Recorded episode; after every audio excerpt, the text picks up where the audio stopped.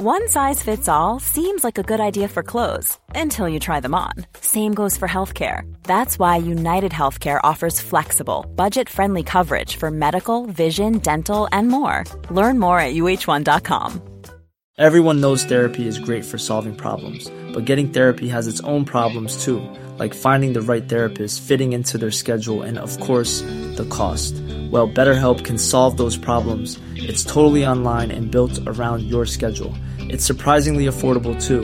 Connect with a credentialed therapist by phone, video, or online chat, all from the comfort of your home. Visit betterhelp.com to learn more and save 10% on your first month. That's BetterHelp, H E L P.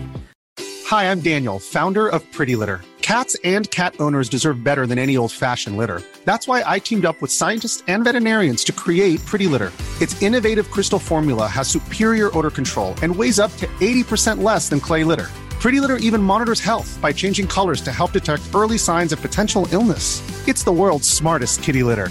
Go to prettylitter.com and use code ACAST for 20% off your first order and a free cat toy. Terms and conditions apply. See site for details. Hello and welcome to Lore Watch Roundtable freeform discussion about lore in the world of Warcraft and maybe some other games at some point when we get around to it. We just haven't done that yet. I'm Ann Stickney, one of two lore focused writers from Blizzard Watch, and I've got both of my wonderful co-hosts with me this week. Um, first off, let's let's go the other way around. First off, we've got Joe Perez. Say hi, Joe. Well, hello there. We missed you last time. Yeah, that that whole holiday snafu stuff. You know how it goes.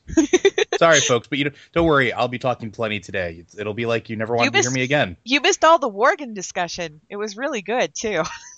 all the Worgen and Greymane and Gilneas discussion.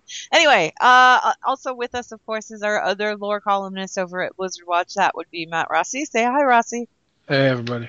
Rossi's under the weather a little bit, but that's okay. We're here to talk, and this week we're gonna actually um, take kind of a different direction. I know I mentioned on Twitter that we were maybe going to talk about the Alliance, but we kind of looked back over the archives and realized that we'd given all kinds of FaceTime to the Alliance, and we hadn't really talked that much about the Horde. And the Horde are kind of in an interesting space and have been since, well, pretty much since the end of Mists of Pandaria. So it's worth giving them some discussion, and I think we need to kind of talk about that a little bit today, particularly going into Legion, because despite Warlords of Draenor having like this giant fo- focus on orcs, and everybody's talking about "Uh, it's all about orcs, the orcs that it's about aren't the Horde. It's it's the Iron Horde, which is a completely separate entity. The Horde itself is being run by Vol'jin, who was voted war chief. He was kind of voted in at the end of Mists of Pandaria there,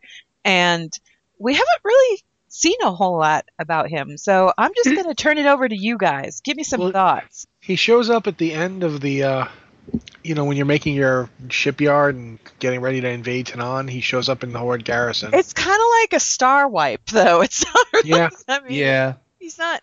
It's not super significant that he's there. It doesn't seem like he's carrying guess- any weight. I'm gonna I'm gonna just say this. Can we stop naming things the something horde, the Yeah. fell horde, the true horde, the iron horde? Can we stop doing that? Boy, it'd be great it's- if they could. It's just too many hordes. I don't even know who the dark horde. It's like oh bloody another horde. Come on. Can you guys organize yourself in anything other than a horde?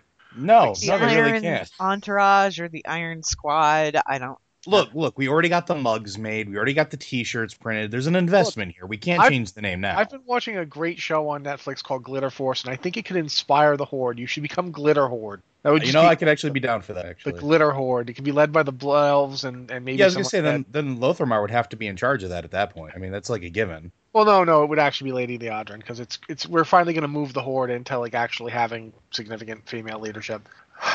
he says, looking towards the end of the show.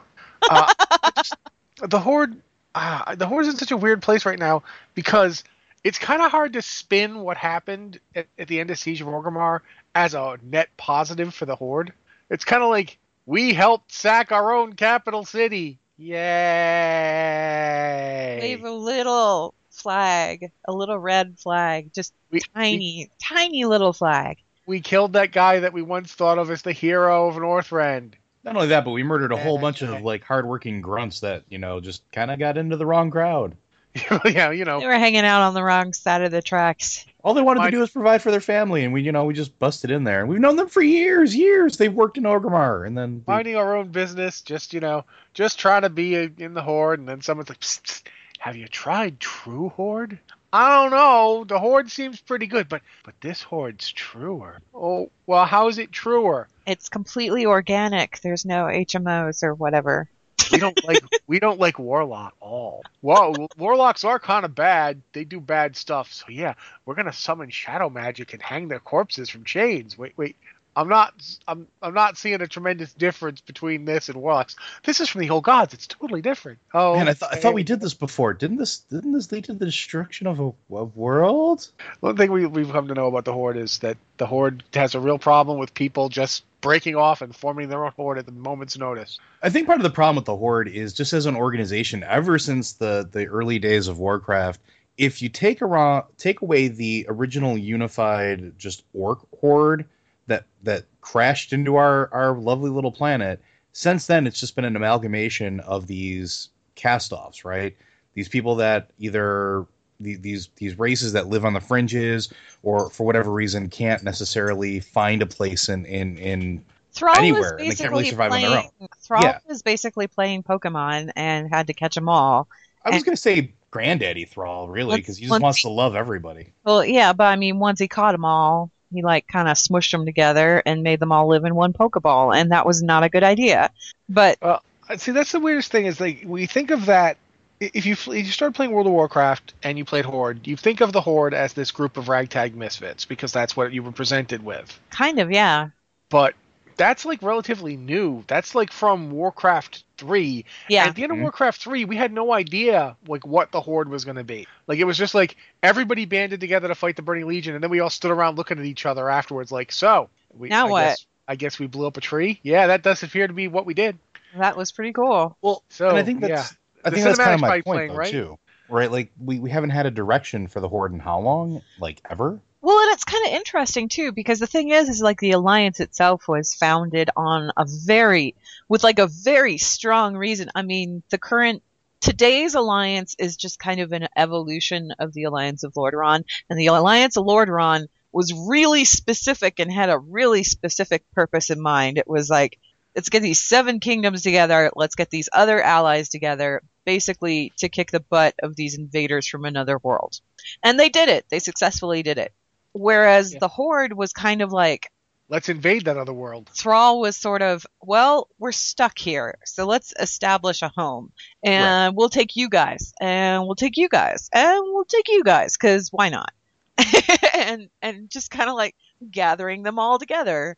Um, and I don't know if that was because, I, you know, altruistic reasons, or he figured, okay, well, if I have the support of natives of this planet, then maybe this will go further. But since it wasn't established with that kind of core of unity that the alliance had it, it's never really felt like a solidified entity it's just like a bunch of disparate groups that have sort of come together but not really I think I described it once as the orcs and their amazing friends. A little bit that- yeah That is how it's always kind of felt. It's always kind of felt like the orcs are the, like the lead, and then it's just and you know and everybody else. It's like also you know we've got gi- So- giant cow people, and we've got people with no shoes, and we've got incredibly pretty people. if it's orcs and their amazing friends does that mean that like uh Vol'jin versus Garrosh was sort of like Superman versus Batman yeah No, it was No. more like it's more like Spider-Man versus whoever hung out with Spider-Man. I, I, I think it was Firestar and Iceman. And wow, this is a sidetrack. Oh, or another way to look at it might be Jem and the holograms. I guess with the orcs is Jem, and everybody else is the holograms. where uh, I they're guess- there they help with the band but they aren't necessarily like you know Yeah. And the then Jem went, act and Jem went crazy and tried to like create the true holograms. And now I don't. I guess Kimber is in charge. I don't know. I don't remember enough And the hologram stuff to make this. I feel like. I should be. I feel like I should be uh, asking the SO about this at this point. yeah basically the, the the problem is and i'm using a lot of terrible metaphors because i'm really the, the problem really is is kind of what joe just said that the horde doesn't really have an identity or rather it has too many identities well, and Like- I think. Go ahead. I'm sorry. No, I, I, I'm I'm more than happy to let you talk so I can try and figure out what the heck I'm trying to say. So I mean, but th- that's always been my problem. I've, I started the game playing as a horde character way back when, switched over to Alliance, and over the last few years, I've gone back to to horde. And all throughout Mists and all throughout Siege of Orgrimmar, there really hasn't been a cohesive, like unifying story for me as a horde player. Yes, we have these overarching, you know, bad guys. We had Garrosh going crazy. We had the Sha but for me it's always been that sort of lack of purpose. Like in the original warcraft sure survival trying to carve out the space trying to you know prove that you have a right to live in the space great. Okay that i get that. That story's come and pass we've already done this. We've we've we've established ourselves in these horrible horrible lands on these super high mountains that i keep falling off of even now and forgetting that i have flying. Um you know that that's a thing.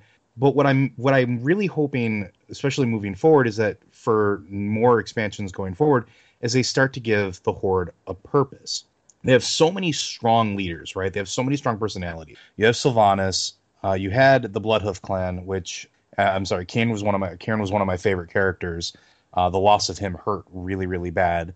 Uh, you have Vol'jin. You have I'm not even going to say Ji Firepaw because he's there, but he's not really there and you have Lor'themar who's there but not really there, and Jastor Gallywix who's there but not really there. You just have well, these. Lor'themar Lor'themar got enough focus in, in Mists that I'm willing to disagree bit. on that. He, he got enough focus that I'm willing to say that he's there. Ji, Ji apparently, at least I believe it was a story, said that Ji is straight up left. Like he and Aysa took off together.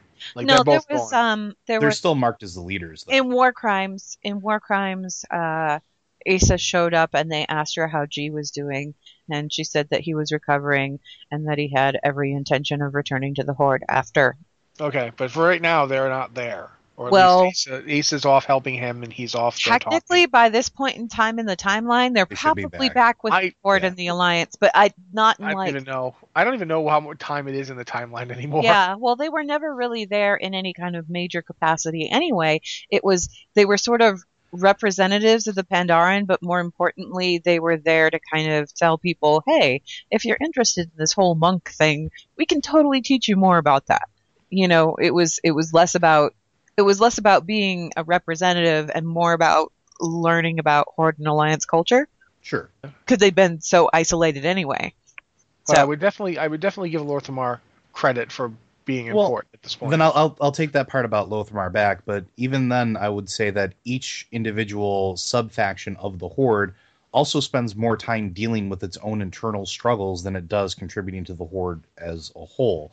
And while that is still true of the Alliance, it's not as prevalent, so to speak. Even Right, the, no even the dwarves, even the dwarves were like, okay, well, we have three factions that are that are you know vying for control. Screw it, let's just make a council and get this done and over with. That was you know. Varian that came in. Varian was like, "Yeah, we're going to reform the Council Sure. of Three Hammers, so you guys start stop arguing with but each it other." worked. But it And it worked, did. and it, It and it, did. and it kiboshed that. We we see how many struggles pop up with all these different troll factions that come up. Uh, let's not discount the Grimtotem uh, debacles, multiple that have happened over the years uh, that have you know rocked the Tauren to the cores. Let's not let. I mean, just everything that's happened with Sylvanas and and everything the Forsaken have gone through over the, the past couple of years and the sub factions therein. There's just so many things that they have to deal with internally that I don't know if they can be cohesive. well, I mean, we're talking a lot about stuff, but we're not really to just let's straight up just nail down who we we're dealing with. Um, the Horde factions, as of right now, are a reduced group of orcs. I don't know how many there are. That's never been made clear. Probably most of the people that were orcs before Cataclysm, because it was Cataclysm where Garrosh started recruiting orcish clans that were never in the Horde before. yeah, Uh, he started recruiting the Dragonmaw and the Blackrock Orcs, and those guys are probably the ones who made up the most of the Kor'kron. Uh, those are the ones who are loyal to him personally, and those are the ones who are pretty much gone. So you've still got you've got all the orcs that were like from internment camps and their families and so forth are still there, but that's a reduced number. Um, you've got the Blood Elves, who formerly the High Elves, uh, under Lor'themar. I, I also I don't know who the leader of the orcs is at all. Like I have no idea. it's like they don't have one right now. Yeah, he does like there. Uh, that's I think Vol'jin is their Vol'jin leader. Is the troll the leader. is their leader. I believe they've uh, they've marked Thrall and Drek'Thar and Saurfang as secondary leaders or whatever the case is. Oh, yeah, Like, I- I don't know if I can consider Thrall a leader at this point, though, because No. he pretty much kind of, uh, you know, lifted his hand, stepped away, and said, "Okay, you guys can have it now." Yeah, but so we'll give orcs, meh. Uh, Blood Elves under Lor'themar. Sylvanas absolutely rules the Forsaken. Oh, Uh, that's- nobody that's- else could. Yeah. Uh, maybe somebody else could, but we can talk about that in a bit. Okay. Um, for the the goblins, we get Gallywix. Uh, he's he's sort of the appointed leader. I don't know why that is, but you know because he's got the biggest pile of money. Uh, yeah, but there's some hinkiness there that we can talk about later. Um, for the, the as we already mentioned, the Pandaren, and they've got you know Ji. Ji, Ji is their leader. Uh, the Tauren have Bane Bloodhoof, uh, and Bane is the son of Cairn Bloodhoof, and he's he's not somebody you want to get in a fight with. Let me put it No. that way. No, Uh, not at all. He, he's he's quite dangerous to to anger. Uh, he's also the one who successfully defended Garrosh Hellscream uh, at his war crimes trial. So yeah, also good at arguing. He's not just good at hitting people. Finally, we've got the the Darkspear trolls, who are a small group of trolls. They're not by no means a large force in the troll nation. They're not. They They're were kicked out of the Gurubashi pretty much. Yeah. Uh, Vol'jin has maneuvered uh, them into a rather advantageous position, really, if you think about it. His their position in the Horde puts them. They, they're the only trolls who managed to like come out of the Cataclysm and what came after it looking good. Everybody else is kind of taking a beating, but but Vol'jin's actually kept his people going pretty well. He's he's been rewarded for his loyalty to the Horde. He's currently war chief of the entire Horde and leader of the Darkspear Trolls. I don't think I've missed anybody, have I? no, I think that's it. No, that's all of everybody. them. I just felt like we should actually define who we're Sure. talking about. That's fair. In think- terms of, oh, go ahead. I think what's bothering me right now, and you know, this almost uh, this no, I shouldn't say it almost. It does. It applies to the alliance too.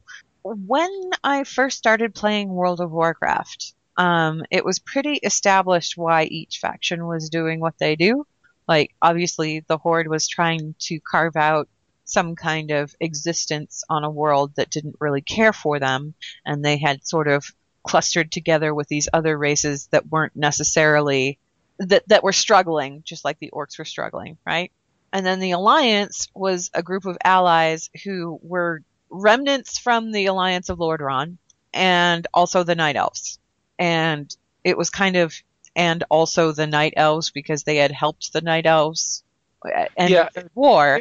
It felt a lot like the Night Elves joined because they just were never going to join any group with orcs. Yeah, You know, and they were it- they they, they kind of joined up because the orcs in the middle of all of their trying to eke out some kind of existence started tearing down forests and the night elves weren't exactly happy about that so they ended up siding with the alliance and allying with the alliance going hey can we get some help with these rampaging orcs that are killing our trees thanks um so you know, there was like, it, you were a member of the Alliance. If you were a member of the Alliance, you were a hero that was like protector, defender of the world, blah, blah, yada, yada. And if you were Horde, you were trying to survive in a world that didn't really want you there. So, I mean, there was kind of a little bit of a reason. I don't know if I'd call it a compelling reason for players to choose one side or the other, you know, and, and for the Alliance and Horde as story mechanics to kind of exist.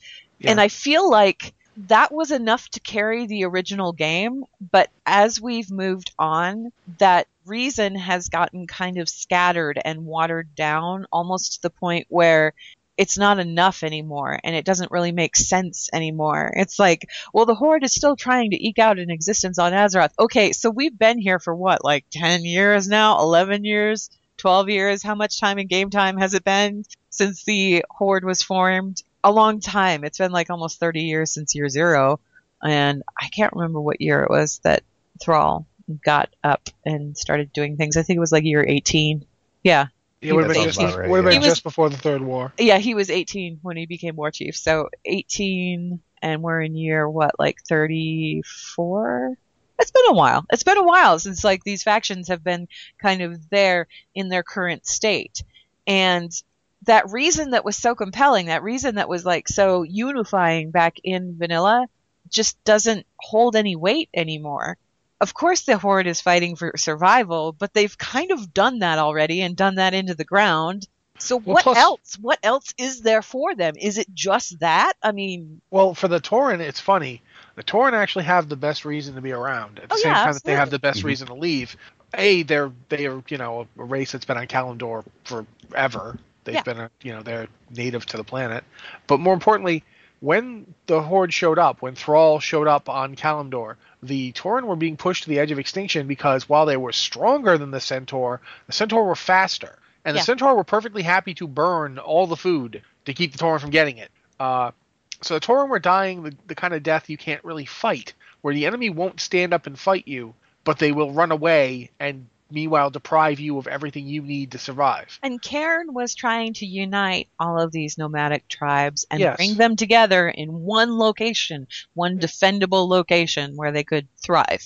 Yeah, and instead of wandering, like, and that's still a big thing. The Tauren still have people who want to go on the long walk. The long walkers do that almost exclusively. Yeah. A lot of them still want, like, you know, okay, why don't we go back to being nomads? And Thrall, Cairn's argument was always, being nomads is what got us into this. We we need, we can't just wander around and hope there's food out there and hope we there's. need the unity. Yeah, we need to be together. And Thrall gave them that. Thrall helped them fight off the Centaur, helped them unite, and helped. He basically handed the Mulgore. And it's it's very hard for the Tauren to turn their backs on the Horde now. The Horde gave them their home. It's like we we lost this place because we went nomadic and because of the Centaur, and this this organization gave us our home. What did the other group give us? Nothing. I mean, after the Third War, uh, one of us made friends with one of them, and he started teaching some of us how to turn into bears. But other than that, not a whole heck of a lot.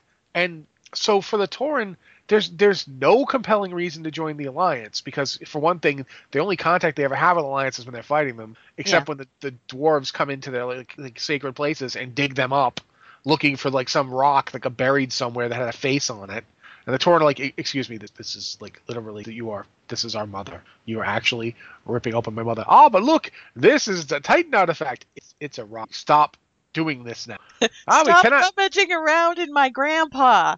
yeah, and, and they won't stop. So there's there's a big problem. Whereas some of the other groups, like like right now, the Blood Elves are in a really weird place where their loyalty to the Horde is almost entirely cemented by the fact that the the other side has been really inept in dealing with them.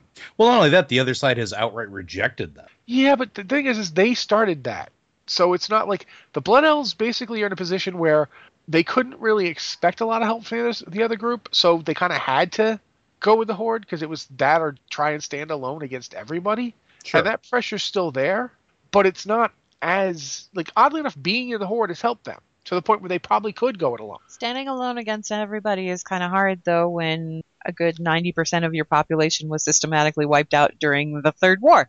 Yeah, so, Worse than that, though, is it's not even that that's the problem. Let's let's be completely honest. yeah. The reason the Blood Elves are never going to leave the Horde is because sitting right on their doorstep is the biggest and most powerful Horde nation. Yep. It used to be the Orcs were the biggest and most powerful. Right now, though, the Forsaken are it. And they've Forsaken. quietly assumed that role. And I find Yeah. it kind of funny that they've quietly taken that role because Garrosh, oddly enough, It's his kind of saw this coming. And he was Yeah. kind of upset about this whole. He's like, why do you have the Val'kyr?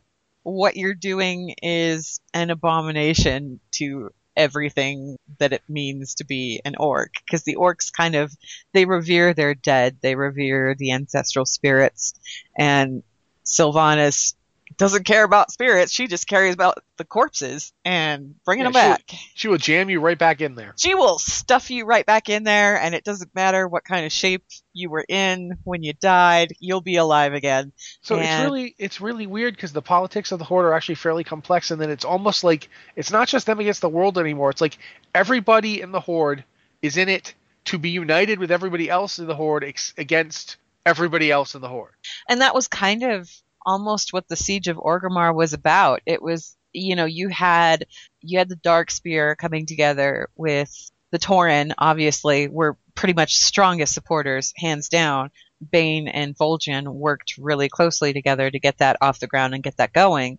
But then Lorthamar was brought in basically because his people they he was looking at joining the alliance. He was looking at defecting from the horde, taking his people and going to join the alliance. And there was going to be talks and discussion about that, but before that could happen, Dalaran happened and the divine bell happened. And when that happened, that kind of wiped away any any possibility, any inkling of a possibility they would have had for leaving the Horde and joining the Alliance. It was just gone in an instant. And Yeah. he obviously isn't going to side with Garrosh, but there are these other rebels, so cool.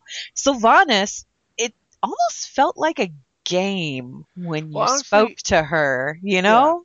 Well, what I took from it when I when I rated Siege on the Horde side is that she basically always has her eyes on the main chance. Yeah. and dealing with the you know the Vol'jin and his amazing friends group instead of Garrosh. Okay, if if Garrosh falls, well then the orcs are now weakened. That's the end of those people in my city. And also, that one guy who was looking at me and giving me kind of the side eye is suddenly out of power. So I can continue doing whatever it is I'm doing right under the nose of everybody. You know, plus I mean, he lo- you lose the oversight. Yeah. All those people that were watching her. How, have you been to like Undercity fairly recently? Oh, yeah. Remember uh Bra- Bragor Bloodfist? Yep. He's he's gone. They're all gone. Yeah, but Bragor was still there for a while. He was for a little now, while. not only is he gone, he's actually still there. He's just dead. Really? His corpse is in Undercity. Where? Uh, it's kind of where they used to keep the gnomes. Ooh, I'm going to have to go there and look. Yeah, you can go look. At, you can go look for him. Uh, go, you can look him up where he is on Wikipedia. I mean, not Wikipedia. Wikipedia has the exact location, but yeah, he he dead. They they killed him. Wow.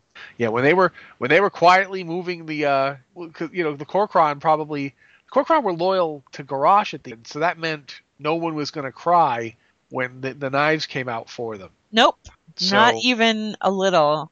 Oh yeah, and I mean, and nobody should be surprised by that at all. No, it's not that it's surprising. It's just that in one step, Sylvanas completely reclaimed all the power she lost from the Wrathgate. Because remember, after the Wrathgate, she lost control of her own city to a great Yeah. degree. The Kor'kron were all over it. She had to basically, she had to put up with Garrosh telling her what to do. As of Siege of Orgrimmar and beyond, nobody can tell her what to do, Nope. and nobody has the force to enforce it. Uh, so. In a real, in a very real way, Sylvanas letting Vol'jin be war chief was a really smart move on her part because now people are watching him and trying to figure out what he's doing. And meanwhile, she's just as powerful as she ever was, and it's not like anyone's going to ask her to do anything. Nope. She's just quietly over in Kalimdor doing her own thing, her own plaguey kind of thing. And the one, the one orc who was actually like questioning her loyalties and questioning what she was doing is no longer in power. So I guess what we have to ask here though is at the end of Siege of Orgrimmar, right? We had, uh, well, they had to elect a new leader, so they went ahead and told Vol'jin to step up because Vol'jin was apparently so successful in leading this rebellion. That's great and everything, but um, what what how would you guys rate him as a leader? I have yet to see him really do anything of note. It's kind of hard to rate him as a leader, really.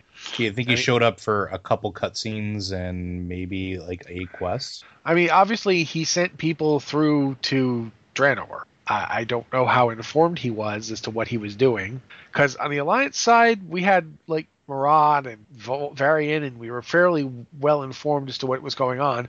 Plus, the portal was right in their backyard. But the Horde They were outpost, kind of familiar with that portal and how it worked yeah, too. the the the, the, the Horde yeah. the horde area was a very small like it was like one place mostly to deal with ogres and the closest horde center of power is is Grom'gol which is like nothing and after Grom'gol you're either taking the boat over from from you know Ratchet or you're coming down from you know Sylvanas' holds in, in you know Undercity and all that neither of which are particularly convenient so this Well- was the hardest place to project force that the Horde's ever seen. This was like the worst case scenario for them. Demon invasion, ha- you know, an, an- not demon, uh, an, or, an or new orc invasion happening, and we have no way to project force here. Plus, they lost the people that used to hold Blackrock Mountain because those guys were in the Horde briefly, but they were serving Garrosh, and those guys have turned Blackrock Mountain into a, an entire bastion. It's, now theirs. Now, granted, the Horde doesn't really care. It's like okay, you blow up Stormwind, whatever, but in the short run, that doesn't matter to them. But in the long run, without the alliance, are they going to be able to hold against the Legion? Which we're about to find out. So it's it's one of those situations. It's like this was the worst thing imaginable for Vol'jin. This was the hardest thing for him to respond to. He doesn't have any forces in the area. The closest he has is Grom'gol, which is like weren't his people kicked out of Stranglethorn? You yeah, know, pretty It's- much. It's, it's just like it's not a great situation. Well, and even with the the magical reinforcement, and I'm I'm replaying through some of the opening quests on uh, on my paladin, and I, I actually noticed this the other day too. The only ones that really do anything are the word like he's he has to go on Thrall because Thrall is basically the first one through, and then whatever Khadgar decides to send back, and like that's it. And like even the reinforcements that come through are stuff that it's through a portal that Khadgar has opened up for them to get reinforcements through momentarily at best. So like you're absolutely right. It was a worst case scenario for him because how can you prepare? How can you respond to that? Especially when you've had control of the horde for all of three seconds. Like you've just been thrust into control. You're just trying to get everything cleaned up at home, and now you have to send troops away. Like, and you, you notice that too. Like when you're doing this stuff, there's a very very small presence of of shadow hunters and that's it. Like that's that's the troll contingency, and they're they're they're potent at what they're doing. They're scouts. Uh, there's a lot of them in uh, Vol'mar and that surrounding area. In Talador, you start to see them. There's a lot of quests that you interact with them, but even there, like they have no backup. They have no support. You are their support. You are what saves them, and in several cases, die anyway. And it's kind of interesting to see how spread thin the horde actually is, trying to have a presence in Warlords. It's it was one of those things that I didn't really it didn't strike me until literally my fourth playthrough on the quest. Just that there wasn't that much of a presence. There wasn't that much of a presence. There wasn't that much of a support. There wasn't even that much of a diversity. Even even the even when you go to like establish the vast majority of your settlements and your forward bases and things like that, your orcs. Those are orcs that are there. Um, there might be a Tauren Flight Master. There might be a couple goblins here and there. There's hardly any Blood Elves. There's The blood elves. You want to find the blood elves? You go to Talador. Yeah. Right. But that's but I mean anywhere else, no. And that's because Lady Liadrin, that's where she is. You know what I mean? They follow her. But it's just it's kind of interesting to see and I and I have to play through the the starting quest on my alliance soon to see how different it is.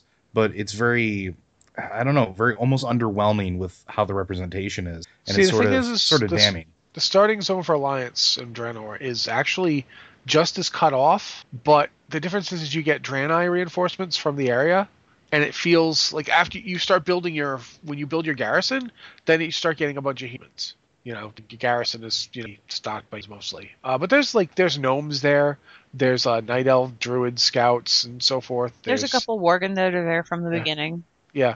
So the the alliance stuff is a lot more spread out in terms of representation because everybody except Draenei are the aliens there. The Draenei you have tend to be except for Maraad, the Draenei you meet are, tend to be the ones from this world. You know? Which which is good. I mean, that's fine. I mean, but also the orcs that you meet from this world are, you know, other than Frostfire, they're, you know, spread thin and just for So do kind you of think- ogre food. Do you think it's kind of like um do you think it's like a matter of representation or do you think it was like a strategic move on Vol'jin's part to send mostly orcs through the dark portal since they knew what was going to be on the other side and could relate to what was going on on the other side more than any other race was- that was, you know, Azeroth native. I think it was more like like Rossi was saying, it's more of a limitation of what was presented, right? So you have an, a portal that pops up in the middle of Orgrimmar.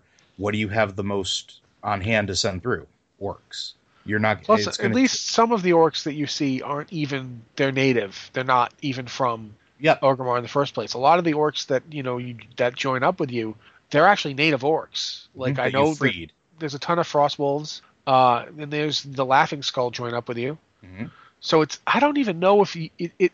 How many people do you? I honestly feel sometimes like there's like the alliance gets two garrisons full and that's it, and the and the horde gets a garrison. Like there's no other garrison that I can think of. There's you know we know that there's an extra alliance garrison in the Spires of Arak. There's no horde garrison. There's no. No, there's no other horde Nope. establishment really. It's just it, yeah. So I get the feeling like it feels to me going through it like Vol'jin literally had nothing to send, and Yeah. so he basically sends you.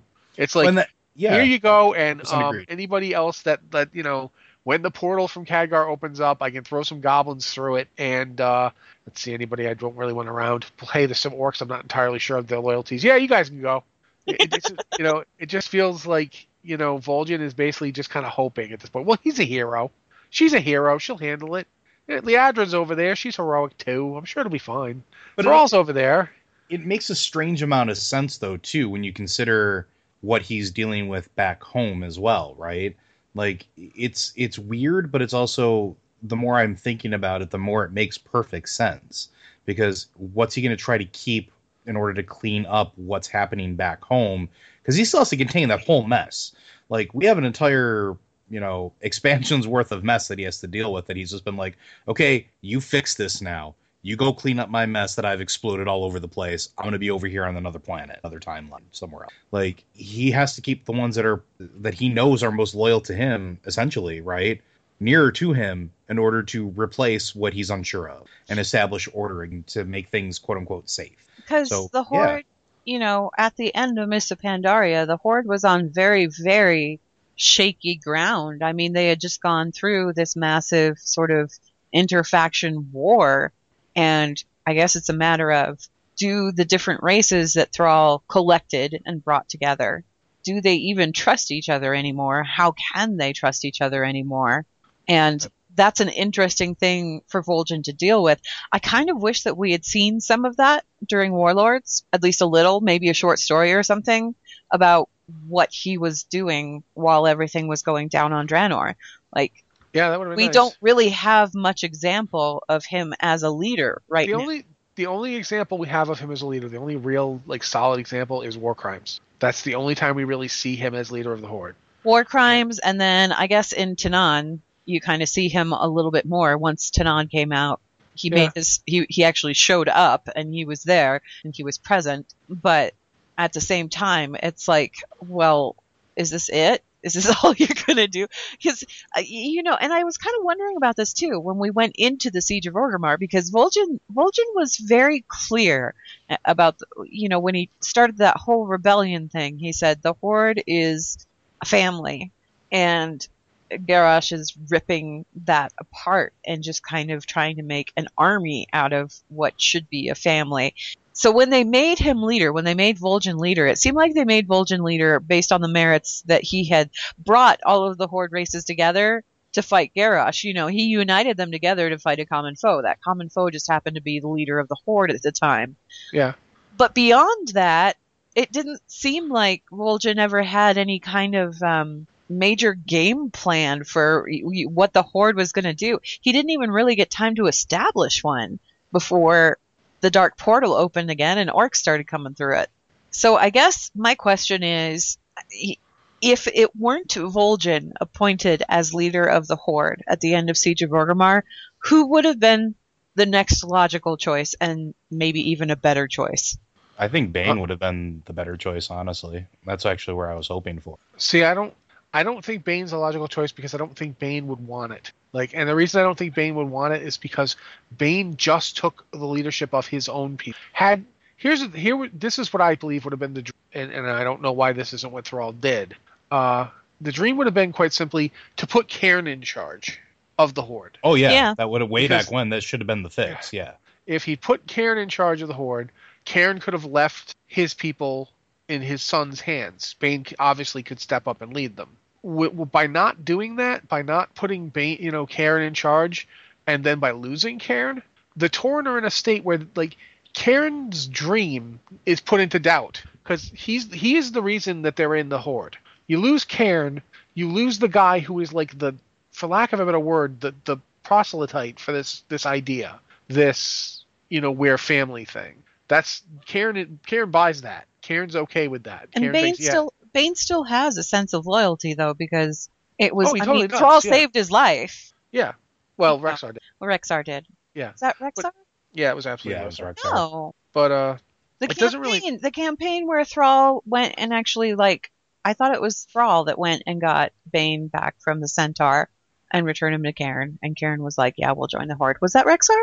uh, it was Rexxar saved him from the uh the harpies. I'm pretty sure. Yeah, Torn uh, Tagar told Rexxar to find Kane, uh, Bane and bring him back, so Okay. Bane was rescued by Rexxar. Okay, all right. But oh, it was at any Rexxar. rate, it's still you know he yes he he does have loyalty to the orcs, but it's just he's an untried leader compared to Cairn. Bane Bane is just taken over his people. He's still trying to to calm them down because they're like, why are we still here? A lot, there's a lot of Tauren who are like, why are we still in this group? What what have they done for us that we should still stay here when they've killed Cairn? And and you know even the ones that don't feel like that don't blame the horde for that are like, well, we used to be nomads. Why why should we stay in one place? Why should we? Let's just go back to being nomads. We don't have to be in the horde. We don't have to be in anything. We can just wander the earth like Kane in Kung Fu. And you know, Bane has to deal with those guys. Yeah. And so I don't think Bane could really step up and lead the whole horde because he could he'd have to leave his responsibilities behind. And there's nobody who who if right now the Tauren lose Bane, who do they have? Hamuul? Hamuul's loyalties are divided. He can't lead the Tauren because he's, you know, loyal to the Cenarion circle. Uh who does that leave? There's there is nobody. Bane doesn't have any anyone But I to feel take like- up the load. So I is- would he be a good leader of the horde? He could be and he certainly proved himself in War Crimes to be a sober and thoughtful Tauren. But there's nobody to do his job if he leaves. And I, I feel like that's a problem that most of the factions of the Horde have. Yeah, exactly. Uh, Lor'themar very deliberately said that he's not like he's not going to create any kind of a dynasty. He's not going to Lor'themar Theron is not going to create the next Sunstrider dynasty.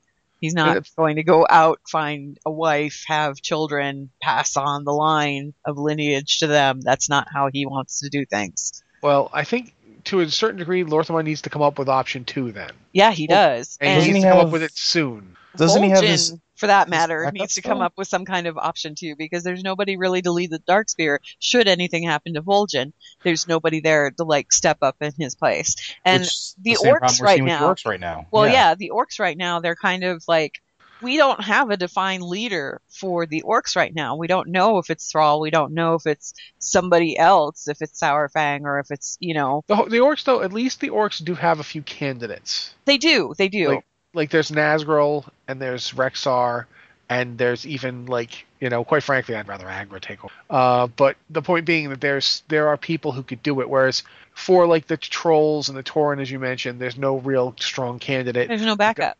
But oddly enough, the Forsaken, I said that we talked about this before. The Forsaken have a couple of people who could take the job if Sylvanas vacated it. They couldn't lead it. They couldn't lead the way Sylvanas leads, but uh, we're we're getting close to the end. Can we do the the spoiler talk? At Yeah, actually, okay. So basically, uh, if you're looking to avoid any kind of Legion spoilers, this is the part where we say goodbye, and you should go ahead and turn the show off because we're going to start talking about them. So, um, Joe Rossi, say goodbye to the people who don't want spoilers. Bye.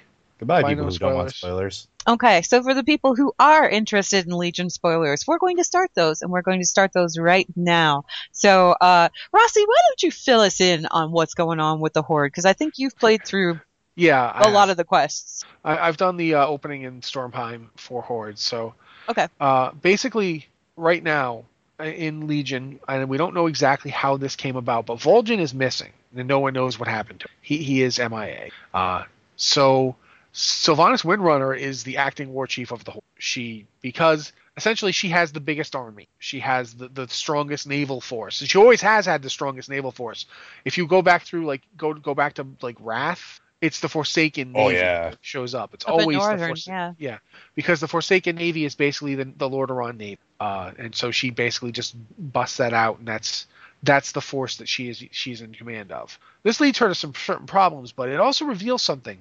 While Sylvanas is acting war chief, Nathanos Marris is in charge of the Forsaken, and The granted- Blight Caller. yeah, the Blight Caller. Uh, there is some strong hints in these quests that he and Sylvanas, if not in what we would call a relationship, are certainly much more than than leader and follower. Well, he is what titled the champion of He the Banshee Queen. He is, Isn't yeah, he is titled that, but it's even more than that because Rexar is the champion of the Horde.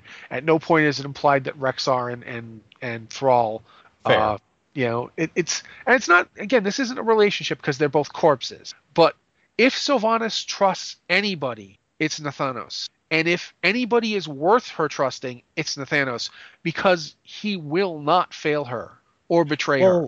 He wasn't he also, and I and, and I'm sorry if I'm if I'm not remembering this correctly because it's been a while, but wasn't he a human ranger that was trained by the High Elves to begin with? He, yeah, trained he by her. Was, Yeah. he was trained by her, and he was appointed. He he was the only human ranger lord that He was was, also ever a- appointed by the Far Striders. And the reason that he was appointed that Sylvanas was the one who appointed him that, and that is like one rank below Ranger General. He And- was Ranger General of Quel'Thalas at one point, wasn't he? No, he wasn't. Quel'Thalas. He No. was never Ranger General. He was a Ranger Lord, which Yeah. was a step below Range, Ah. Ranger General, and Sylvanas put him there.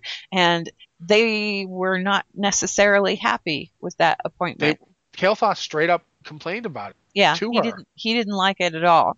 Uh, and, And- she was like, you know, if you have a problem with it, or if your father has a problem with it, he can take it up with me. And if you want to take it up with me, I'll tell you what I'm telling you now, which is that he's in, and Yeah. there's nothing you can do about it. Because the Far Striders didn't just they were outside of Quel'Thalas. Uh, Yeah.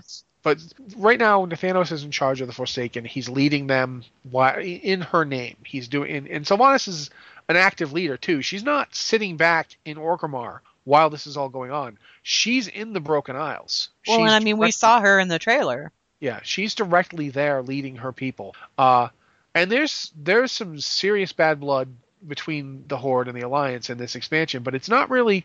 It's more like there's serious bad blood between Sylvanas and Genn, and so we're seeing that come up. Meanwhile, though, while that's going on, the Horde is flat out in the hands of the Forsaken. They are the most powerful military force the Horde has, and they are doing a lot of the fighting. Like it's basically unending waves of demons versus Sylvanas's recycled army, where she if they die, she can theoretically bring some of them back. And the irony to all of this is that the whole reason that the Scourge exists at all is because of the Burning Legion. Yes, and that's the reason. therefore, the reason the Forsaken exist.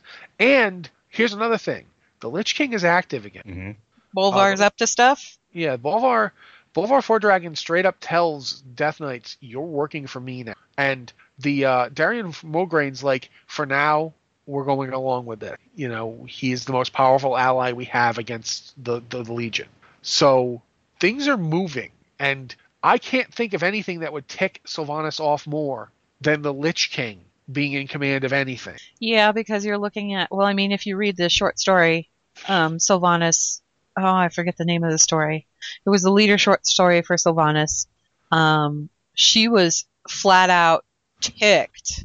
She went to the Frozen Throne to confirm that Arthas was in fact gone. And instead of finding nothing, she found that they had established a new Lich King and put another one on the Frozen Throne. And that was so upsetting to her that yeah, a lot of what happened. It's called Sylvanas Windrunner Edge of Night, and it also explains how the Val'kyr got into the Horde to begin with, how they got involved with the Forsaken to begin with. And if you haven't read that short story, you should probably do that because it's really going to directly impact what we see in Legion as far as Sylvanas is concerned, and as far as Bolvar is concerned, and as far as the Forsaken are concerned. There's a lot that ties in with that story. What I find interesting is that she's leader, right? Uh huh. out of all of the established factions in the Horde, right? She's the only one. The Forsaken are the only ones that have had like a direct beef with an alliance faction. Yes, the orcs have had, you know, their scuffles with the humans and everything, but that's it it kind of ebbs and flows. And the Tauren haven't really, I mean, if anything, they've been kind of diplomatic as far as their relations go in regards to working with Jaina Proudmoore. Bane worked with Jaina Proudmoore a little bit in regards to working with the Night Elves. Hamuul works with the Druids of the Cenarion Circle. Uh, you know that that goes beyond faction the faction Yeah. divide. Um, the Darkspear. The Darkspear went to the Alliance under Garrosh's nose to ask for help against what was going on in Zul'Gurub and Zul'Aman back Yeah. during the Cataclysm. Um, Garrosh didn't know that that was happening. Vol'jin just went and did it anyway. So Vol'jin, he doesn't necessarily like the Alliance, but he respects them as a powerful entity, and he knows that sometimes alliances are necessary. And I believe you kind of got that from him too, right before Siege of Orgrimmar when he was talking. Um, he said, "We don't have to like each other. We just have to work together." A- And that's pretty much what his kind of MO has been as far as alliances go with the Alliance or any races of the Alliance. Yeah. Um, the Blood Elves have Swung back and forth like they're in dance partners. They've swung back and forth. Like they actually got delivered the dance studio that we never got. Um, but Sylvanas, Sylvanas like flat out went out against Gilneas. Flat out tried to take the city. Flat out killed Genn Greymane's son, and then that was never really resolved. So she's the only one that has like this standing upset, if we want Yeah. to call it that. but the Um, thing is, is that I think a lot of people made the point, and it's a valid point. She's also the only one with real military leadership experience. Absolutely. Oh yeah. Uh, She's a well, Ranger General. Well, I mean, okay, Lor'themar. Lor'themar does too, Lor'themar, yeah, but but he Lor'themar doesn't have the for her. forces, and he doesn't have the forces to get involved. He doesn't have the numbers. thing is, is that Lor'themar was her second, Yeah. and Halduron was his. Yep. So I don't, and, and really, Lor'themar and Sylvanas have not exactly been friendly No. since since she came back from the dead. But you know, I think even he'd have to admit she's a better leader militarily than he is. There's a begrudging respect thing going on there. Yeah. He doesn't really appreciate the Forsaken so much. It's kind of a wary alliance because nobody else was reaching out to them, and Sylvanas did. And in to some small degree, you know, Sylvanas obviously she's not a high elf anymore, but she was once, and she understands what the Blood Elves are going through far more than any other race in the Horde. Period. Yeah, it's really just it's a situation where you you can understand why Sylvanas would be put in charge. Yeah. Or for that matter, perhaps simply sort of declared herself in charge and nobody she argues. probably took it, and I doubt oh, anybody Oh, yeah, she's with a- her. That's her. I mean, that fits her personality, right? Like the opportunity was there. She had the military might, the military know-how. She's going to step into that role and take charge. And if nobody's there to fight her about it, I mean, again, Vol'jin's missing at this point. We don't know where he is, so there's nobody even remotely possible of countermanding her. You said Yeah. it yourself. No, nobody else has the the, the manpower to do it. Uh, Lor'themar doesn't. He might have the knowledge, but he's not. He's likely not going to. Bane doesn't. Uh, the he doesn't have the Tauren Bane's necessary. got his own problem. He's got his own. He's got his own stuff to do. Well, Gallywix think- doesn't care about anything but other than coin. Yeah, I think that to a certain degree, everybody's situation is such that it would actually suit them just fine to let Sylvanas be in charge. Let let the Yeah. Forsaken take the brunt of the fight. You know, I mean, the orcs don't even have a leader that can actually get up and say, "Well, I'll handle this." Uh, you know, it's going to be like poor Saurfang. Are we going to make Saurfang their leader? I Oh, can just imagine man. Saurfang being like, "Can can I please retire now?" Can I just? Can I I just? just want to just want to smoke my pipe by the I fire. just- I- Just wanna. I have a nice little island off the coast of Daenerys, and I want to go there and chill for the rest of my I- life. Can I just I have do been that? trying to retire from this job since the end of Wrath. Could you please, please stop? Oh, what do you mean I have to go to Orgrimmar because Garrosh is going crazy? Oh my! I can just hear him every single time. I'm just getting this stuff. I'm just wondering what Thrall thinks about all of this, and I know we're going to find out something because obviously he, Aggra, and his kid—they're all in Dalaran on the Alpha, on the Legion Alpha. Um, and when you talk to him, all he says is that the Broken Isles was a disaster, without specifying anything further. So we still don't know what happened on the Broken Isles. We don't know what happened, but something important happened there. So the question that I have for you guys, given the current state of the horde and given that we know at least two of the players that were present because obviously we saw the trailer, Sylvanas was there, so was uh Varian. Um, we can assume that the other horde leaders were there in some capacity. Uh, and we can assume that there were a bunch of alliance leaders there in some capacity. Do you think Vol'jin has disappeared? Do you think he was taken prisoner by the Legion? Do you think he's dead? Do you think it was the Legion that did it? Or do you think it was Sylvanas? Uh, you know, I'm gonna go with a different option. I think he's. I think he's. I think he's gone on his own accord, and I think he's gone on one of his spirit walks Yeah? because there was a big to do about it over the last couple expansions about him consulting with the Loas, and he hasn't paid his price for the Loas yet, has he? I don't know. And he's gotten a lot of insight from him. And anything that's been established with the Shadowhunters is the Loas don't give you anything for free. What do you think, Yeah. Roxy? Well, I'm going to say this much: maybe they don't give you anything for free, but they're not dumb enough to demand you pay them back in the middle of a demonic invasion. Do they because care if though? Az- if Azeroth gets destroyed, they get destroyed too. do you know the nature of the Loa though? At that point, like, do we know what the, we don't even know what they are? We've had we have speculations of them. What if what if they're what if they're intertwined with the the entire things before and they're eternal? What if they don't care? Well, if there's the, no planet left, I mean, the other Eternal things cared enough to try and stop the Legion. the the closest we've gotten to identifying the Loa at all was with the introduction of troll druids. Um, they called the ancients Loa, and they seem to equate the they seem to equate the ancients of Night Elf society with the Loa that they revere.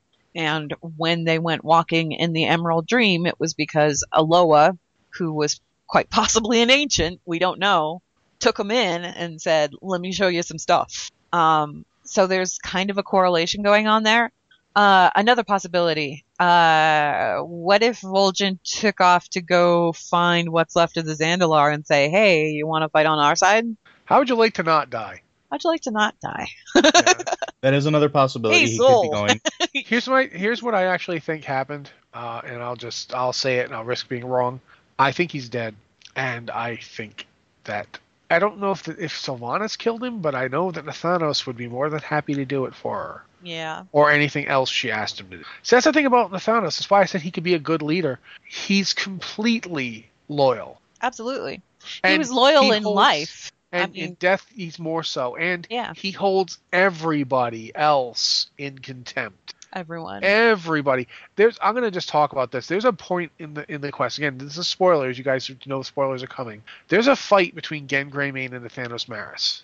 And it is hilarious to watch because nathanos does nothing but throw shade at genn greymane the entire fight. Like there's a part where genn calls him a monster and he goes monsters? From you? That's pretty good.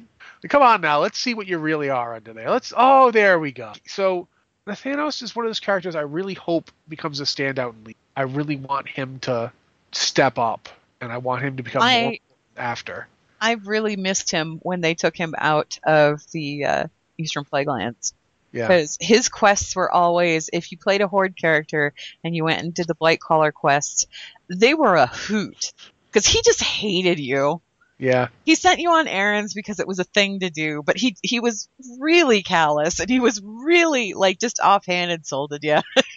he wanted you out of the way. he wanted you out of the way, so he gave you things to do. And even if you did what he asked and brought back what he wanted, he wasn't really thankful. He was just like, "Well, I guess I have to find something else for you to do now." You know, Um, he was just he always had he was a character that had some some depth and that was never really fully explored so i'm kind of excited about the prospect of him actually um, becoming more in legion plus the thought of him again just like snapping back and forth at each other that sounds really fun so um, i guess we're going to go ahead and wrap it up because we are kind of like at the end of the whole time period thing do you guys have any final thoughts Uh, like I said, I just want to. I want to see more of characters that we haven't gotten to see in a while. I want to see more of characters like like Nathanos, and I'd like to see the each. We need more characters in each faction that could step up if necessary. Yeah, I'm gonna agree with that. We as a, as a horde player, as a primarily horde player, I'd like to have more NPCs that I feel attached to. Do you think Like that this- this is strictly a horde issue, or do you think the alliance kind of has the same problem as well?